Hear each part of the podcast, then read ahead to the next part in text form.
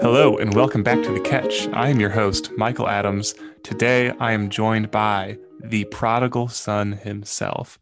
Once he was gone, now he is back. Everyone, please help me in joining John Rahimi back to the podcast. Jonathan, how's it going? It's great. It's good to be back, even though, as I told you before we started, I'm very nervous to be back. It's weird. Podcast nerves are real. Yeah, I know. You get in the routine and it becomes normal. And then, like, even for myself, if I take like a two week break, like, I get back and I'm like, oh my goodness, I forget, like, how, how do I start this? Like, how do I talk again? Really uncomfortable. There's like no one here, but I feel like there's people watching me and listening to me. it's so freaky. Yeah, I know it feels like that. But for those who aren't aware why John um, took a little bit of a leave of absence for some time, um, he is currently a seminarian at Mundelein for the diocese, archdiocese. My apologies. Archdiocese, Arch, please. Thank you. archdiocese of Chicago. Um, yeah, John. For those who aren't familiar, mind uh, giving a little preview of uh, I get not preview summary of what your past couple months have looked like. Yeah, it's been it's been wild. Uh, uh, midway through week eight right now, the first semester. Um, so it's been it's been a lot different than what I was doing last year, living uh, a more contemplative life, shall we say.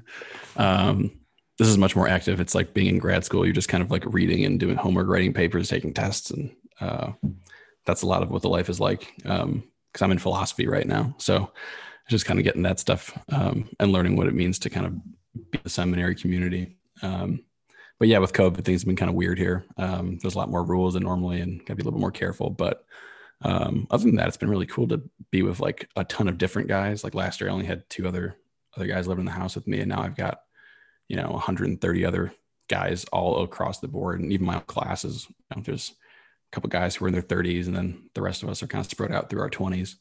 Um, mix mix of people and people from different dioceses. Got a couple guys from Texas, guy from Columbia, one guy from Kansas. I mean, it's just it's cool to see so many different people answering the call in uh, in their own way and seeing how they've kind of made their way here, which is very different from the way that I've made my way here. Um, yeah, so it's been it's been a very interesting experience to say least. But I'm I'm happy to be here. It's been it's been a wild ride, and God's doing some great things. I think.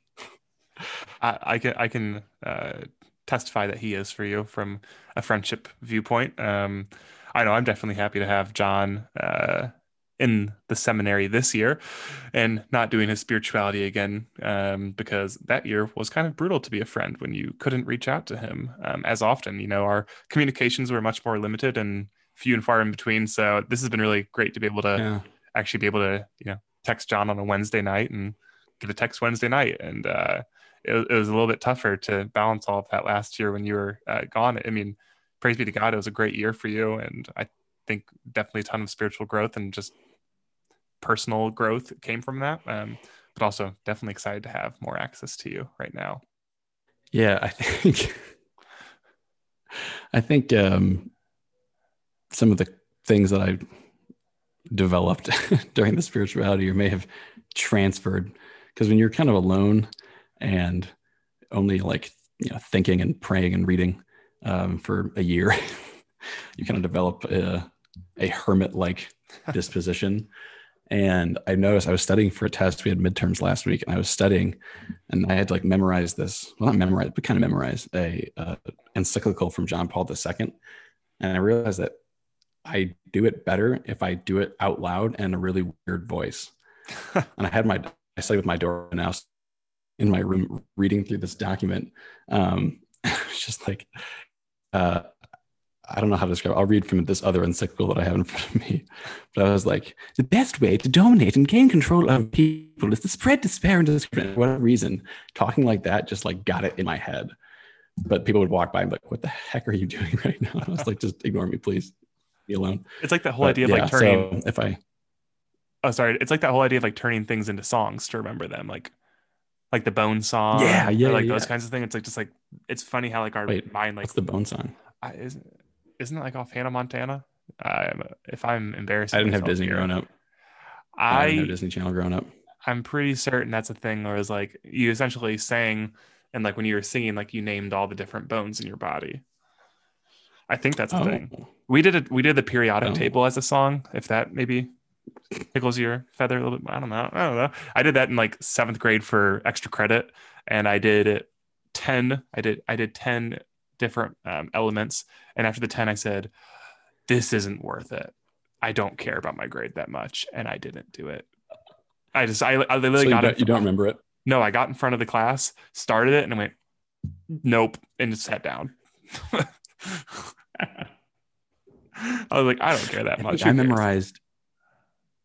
I memorized a uh, in seventh grade. Also, uh, there was a poem in the Fellowship of the Ring that we were reading for class that we had to memorize, called Durin's Day. It was like 168 lines, and we had to memorize the whole thing and then say it out loud. And I memorized it to a Blink 182 song. I don't remember what's the it was um I still remember the first line. Uh what was it? Uh the world was oh Adam's song. That's what it was. Okay. You know, Du-du, du-du, du-du. you know what I'm talking about? I do not. No. I'm lost right now. guy? Oh crap. I mean, I know Blink Okay, well, anyway, but I I don't know. I guess I don't know enough. Yeah, it was it's a really depressing song, but it was the, the beat really worked out well. So Yeah, worked out for the poem. anyway, that's why but I hated Lord of the Rings because of that for a long time. So I'm glad I rekindled my love for it. I was like, now you are Sméagol himself. That's right. Yeah. Sméagol incarn- reincarnated. People to watch. yeah, I got people to watch the whole trilogy over the summer. So So it's a good thing to do. you got to do. If you haven't, you have to already.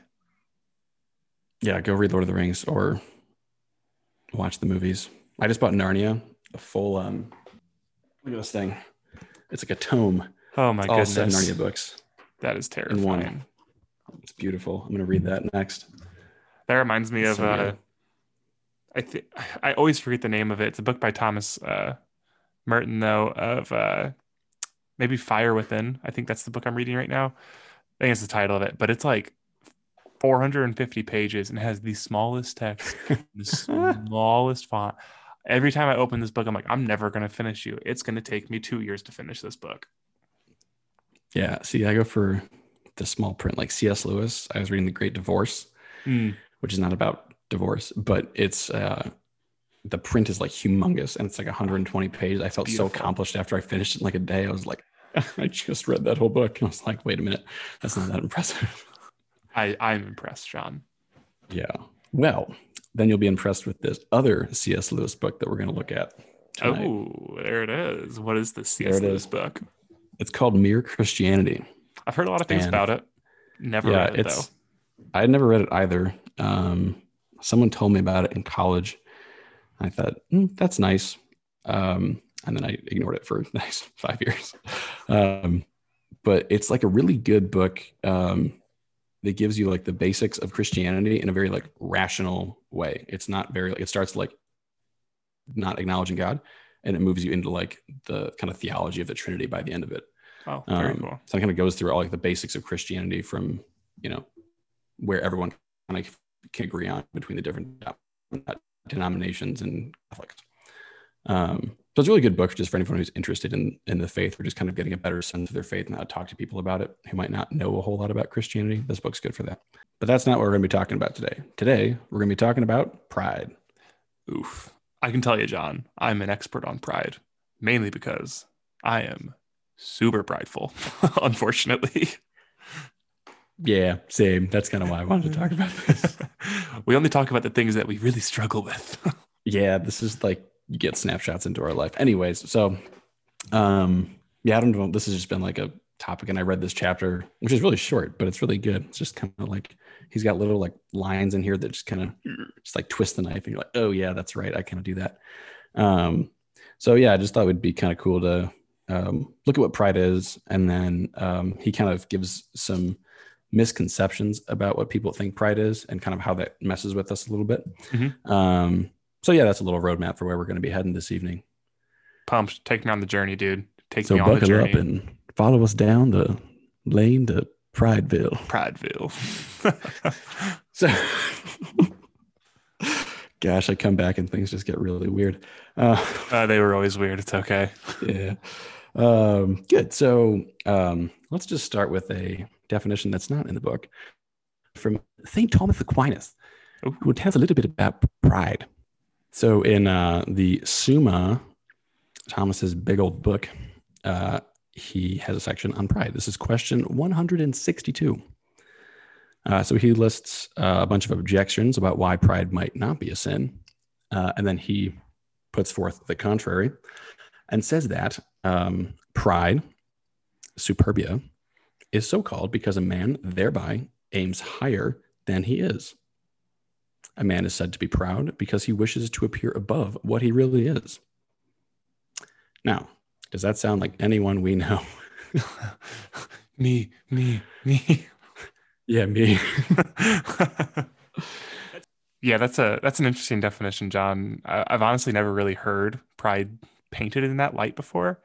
Uh, you know, I've always probably been told the very generic version of pride, which is like the whole idea of like an excessive amount of love for yourself, um, and it kind of bleeds over into like vanity and all of those kinds of deals. But when you say pride in the way that you do, it's a lot harder for me to avoid it. I think. Uh-huh. Yeah, and that's where I think C.S. Lewis kind of, uh, I think he's taking St. Thomas's definition and simplifying it in a very like concise way, where he says, um, "Pride is essentially competitive."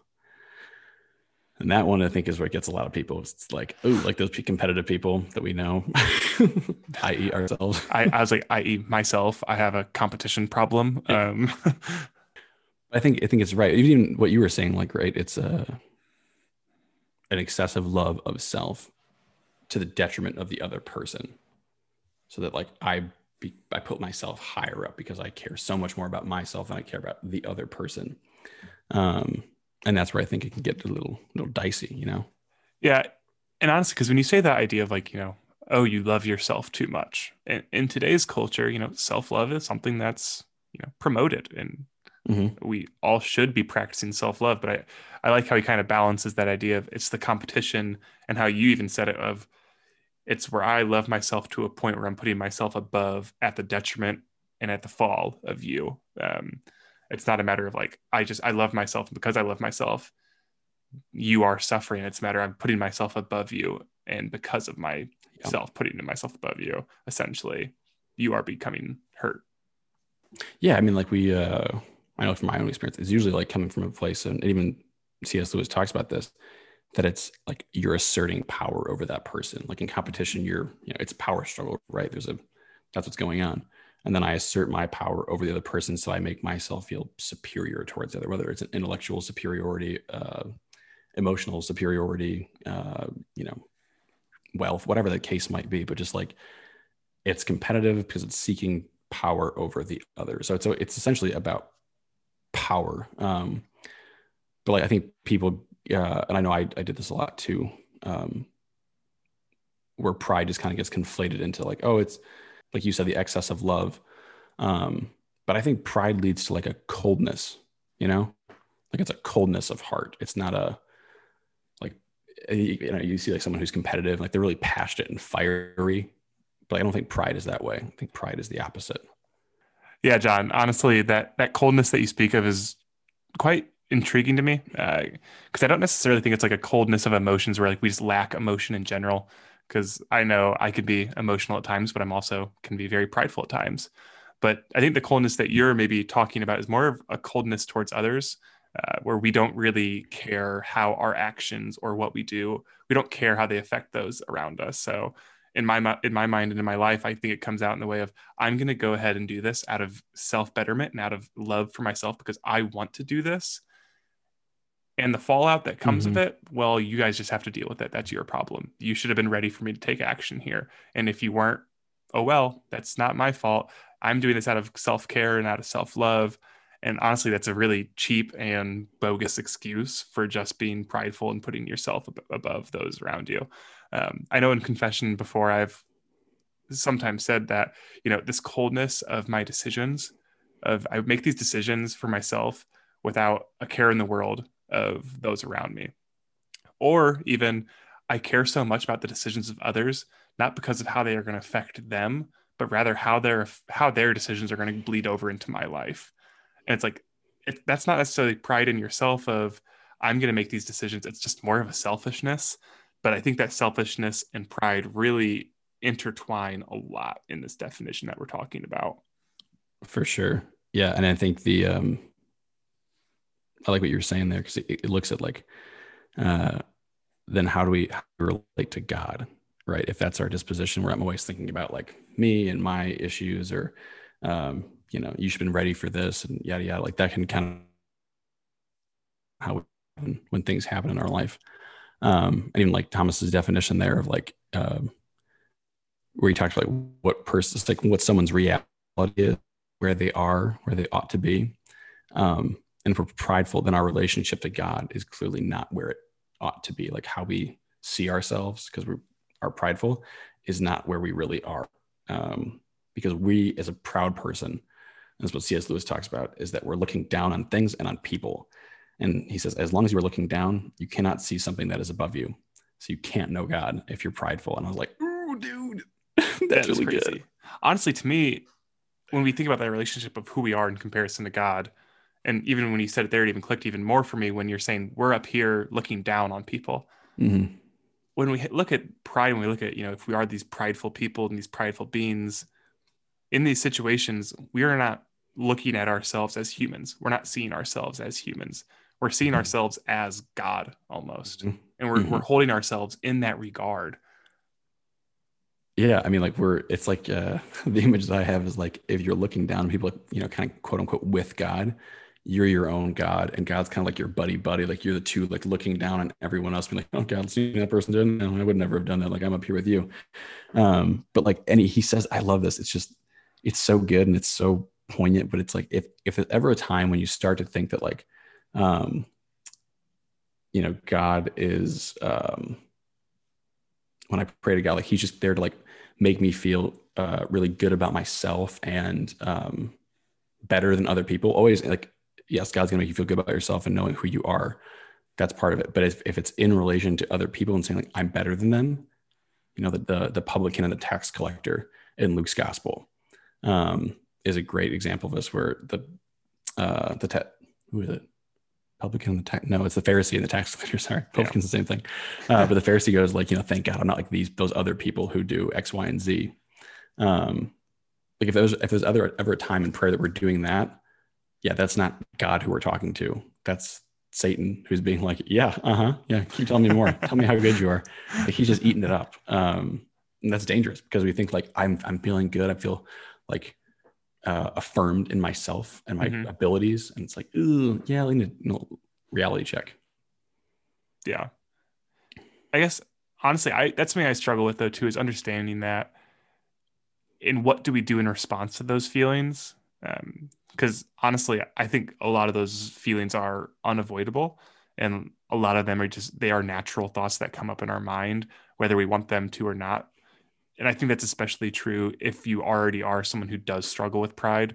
It's not like it's a switch where you can just turn it off and suddenly you don't have these prideful thoughts anymore. So I guess my question to you would be maybe, maybe there is a concrete answer, maybe there's not, but how do we go about balancing like the whole idea of self-love versus this idea of finding that balance between we're equals, we're both humans, you know, God's way above us. How do we balance that with self-love and not self-deprecation? And then secondly, how do we actually combat this? Yes, that is an excellent question, and one that our dear friend Aristotle will be able to help us with. Ooh. It's actually funny you say this because we were talking about this in a class that I was in um, on Monday, um, and I brought this up because my teacher was like, "Wow, thanks for sharing that. That was really like vulnerable." And I was like, "Yeah, I'm struggling this." The king of vulnerability. I know.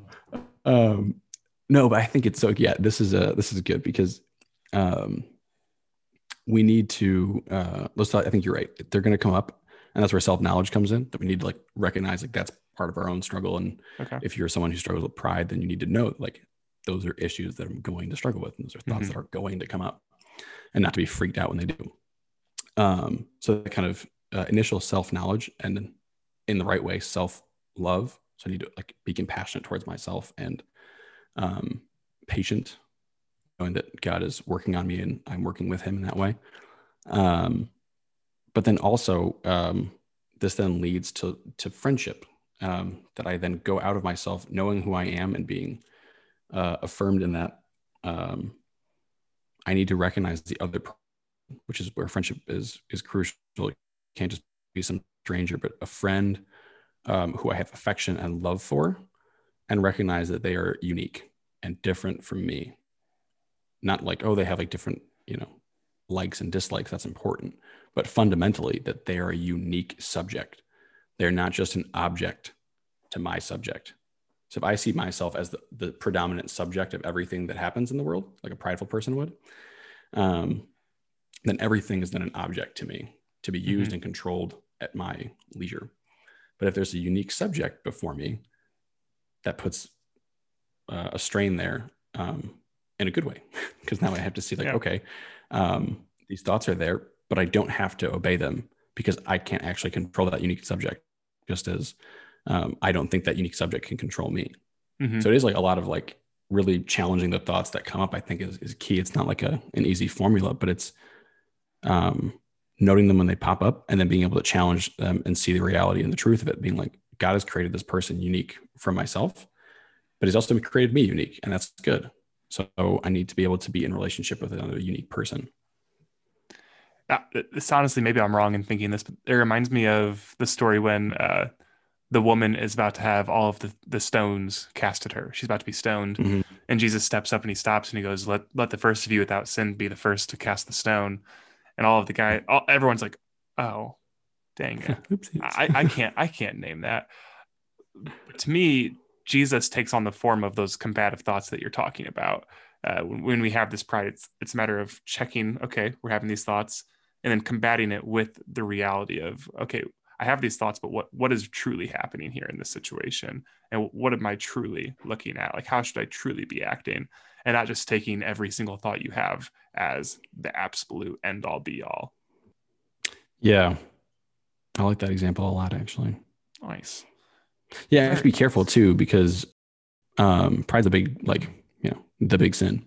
Um, but uh, so the devil's going to work hard in making sure that we're falling in that way to the point where he'll allow us to, you know, uh, make progress uh, in other areas like um, I don't know, like chastity, or if we're um, intemperate, like we're gluttons or something like that. He'll help. He'll like, okay, fine, you can have that win. That's fine. But then we get prideful, being like, look how good I am. I'm growing. Look how good I am for like beating this thing or that thing or whatever. And he's just like laughing, being like, oh, dude, you are eating it up. Let's go. and like it's it's but it's tough though because it's we see ourselves growing which is good but it's so easy for us to turn to ourselves but i must be growing because i'm so good. It's so easy to kind of push god out of the picture and be like yeah you didn't really do anything. Like thanks for answering my prayers quote unquote but it's like i did it. That was me. Yeah. It's like no dude. It goes back to the whole idea of like why god didn't make us perfect. Like why are we not perfect? If, mm-hmm. if we were perfect we would have no need for a god. It's that same idea when we're prideful of look at all that i did suddenly again we put ourselves in the way of we're buddy buddy with god like looking down on our creation. And it becomes the source of all of this fruit and the foundation of all this fruit becomes ourselves when in reality that's just a big heaping mess of a lie. Um, but again that's just always the temptation to go back on ourselves and center in on ourselves instead of actually going and giving credit where credit is due. Yes. And speaking of yeah credit where credit's due um, that's not just I think it, an important clarification that I probably didn't make is that we um, we can do things. Like it's not like we're inoperative. Yeah. Um, grace isn't magic. Like we have to be able to cooperate with it. So there's an activity on our part. Um, I think that's where uh, C.S. Lewis gets into these misconceptions about pride, misunderstandings. Um, and there's three. So the first one is exactly what you were just talking about. Um, uh, but praise where praise is due. It's okay to receive praise it doesn't make you prideful if like someone yeah. says like, "Hey, you did a really good job of that." Be like, "No, I didn't. I didn't. I'm I'm horrible." Like that's ridiculous. Don't do that. um, no one likes that guy. No one likes that. it's honestly like, very frustrating. um, but uh, like so, it's okay to take pleasure and to be like pleased by that. Like, oh wow, like someone really like took notice of me. Like that's okay. Um, that's a human reaction. The the trouble begins, he says, is when we start to um, delight more in ourselves and the less uh, you delight in the praise, the worse you're becoming. Which sounds harsh, but like when I start delighting in me and like, oh, I'm so good and yada yada, versus like just the, the praise that was given, it's like, well, thank you for that. That was a nice compliment and appreciate that.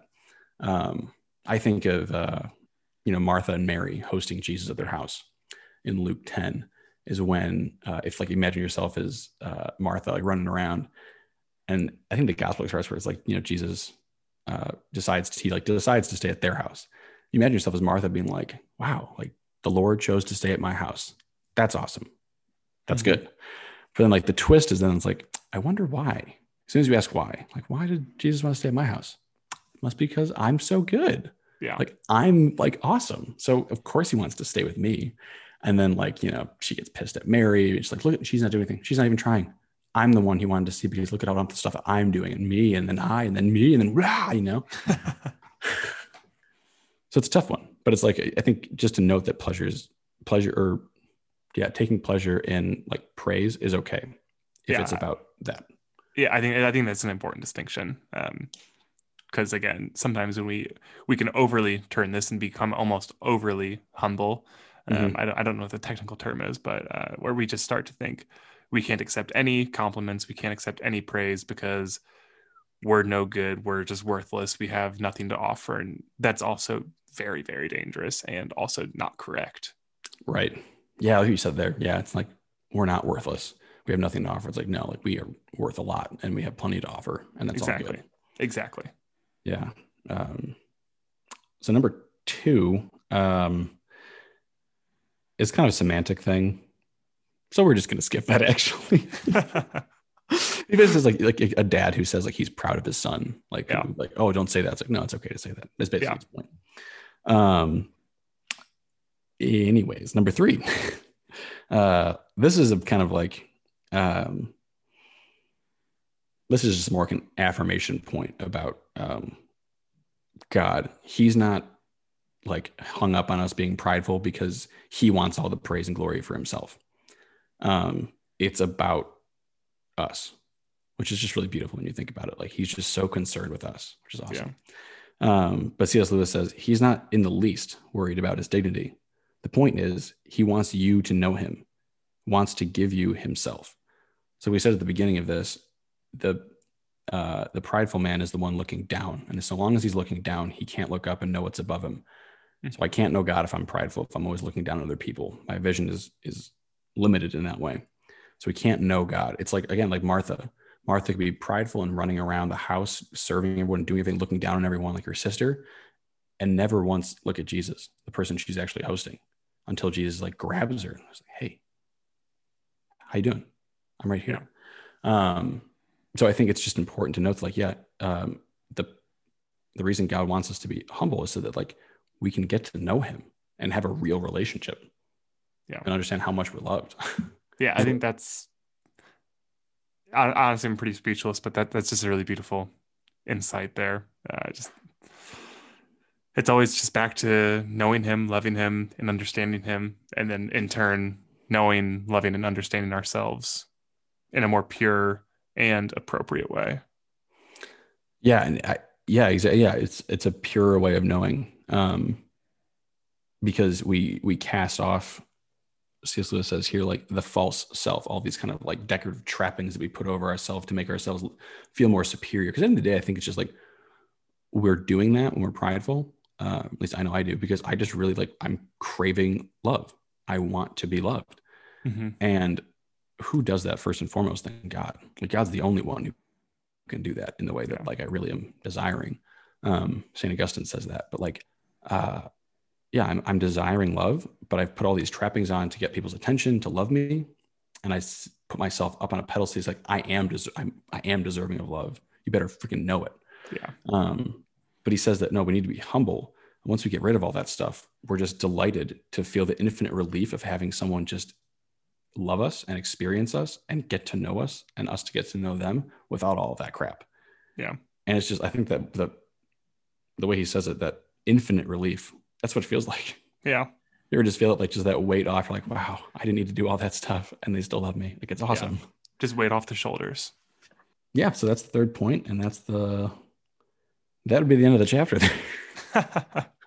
Honestly, uh, I am half tempted to go buy this book right now and read it myself. It's really Uh, good.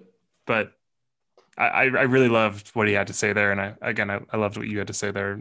Some really beautiful insights that I'm gonna take to prayer with me actually tonight. So thank you for the fuel. You are welcome. Yeah. So uh, thanks for having this conversation. It's always nice to share the vulnerabilities of our problems. Oh yeah, we uh we love giving people the insight into our mind of uh, our trials and tribulations. Somebody could write a book about us by now, John, and just yeah, all good. all the so all the weaknesses of Michael and John. There are plenty. Yeah. So well, hey, it gives people something to pray about for us. Hey, the book will probably be about the size of your Narnia book, so uh, oh well, that's just that's just the way it is. Well, I'd everyone, uh, yeah, yeah, I, I would too. I, while, I, got I'm interested. Um, but yeah, everyone, thank you for listening. Uh, again, please keep John and myself in your prayers, especially John right now as he's in seminary. Uh, definitely say a couple extra prayers for him. But if you have any questions, concerns, feel free to reach out to us at thecatchcc at gmail.com. Also, don't forget if you or a loved one is struggling with an addiction to pornography, uh, make sure to check out Covenant Eyes. Their link is in the description of this podcast below. Uh, check out their resources. They have really great stuff. I've seen the lives of many men and women changed via this software. So make sure to check that out below. But that's all we got for you here today at The Catch. So until next time, we'll talk to you guys later. Bye bye. Have a great night.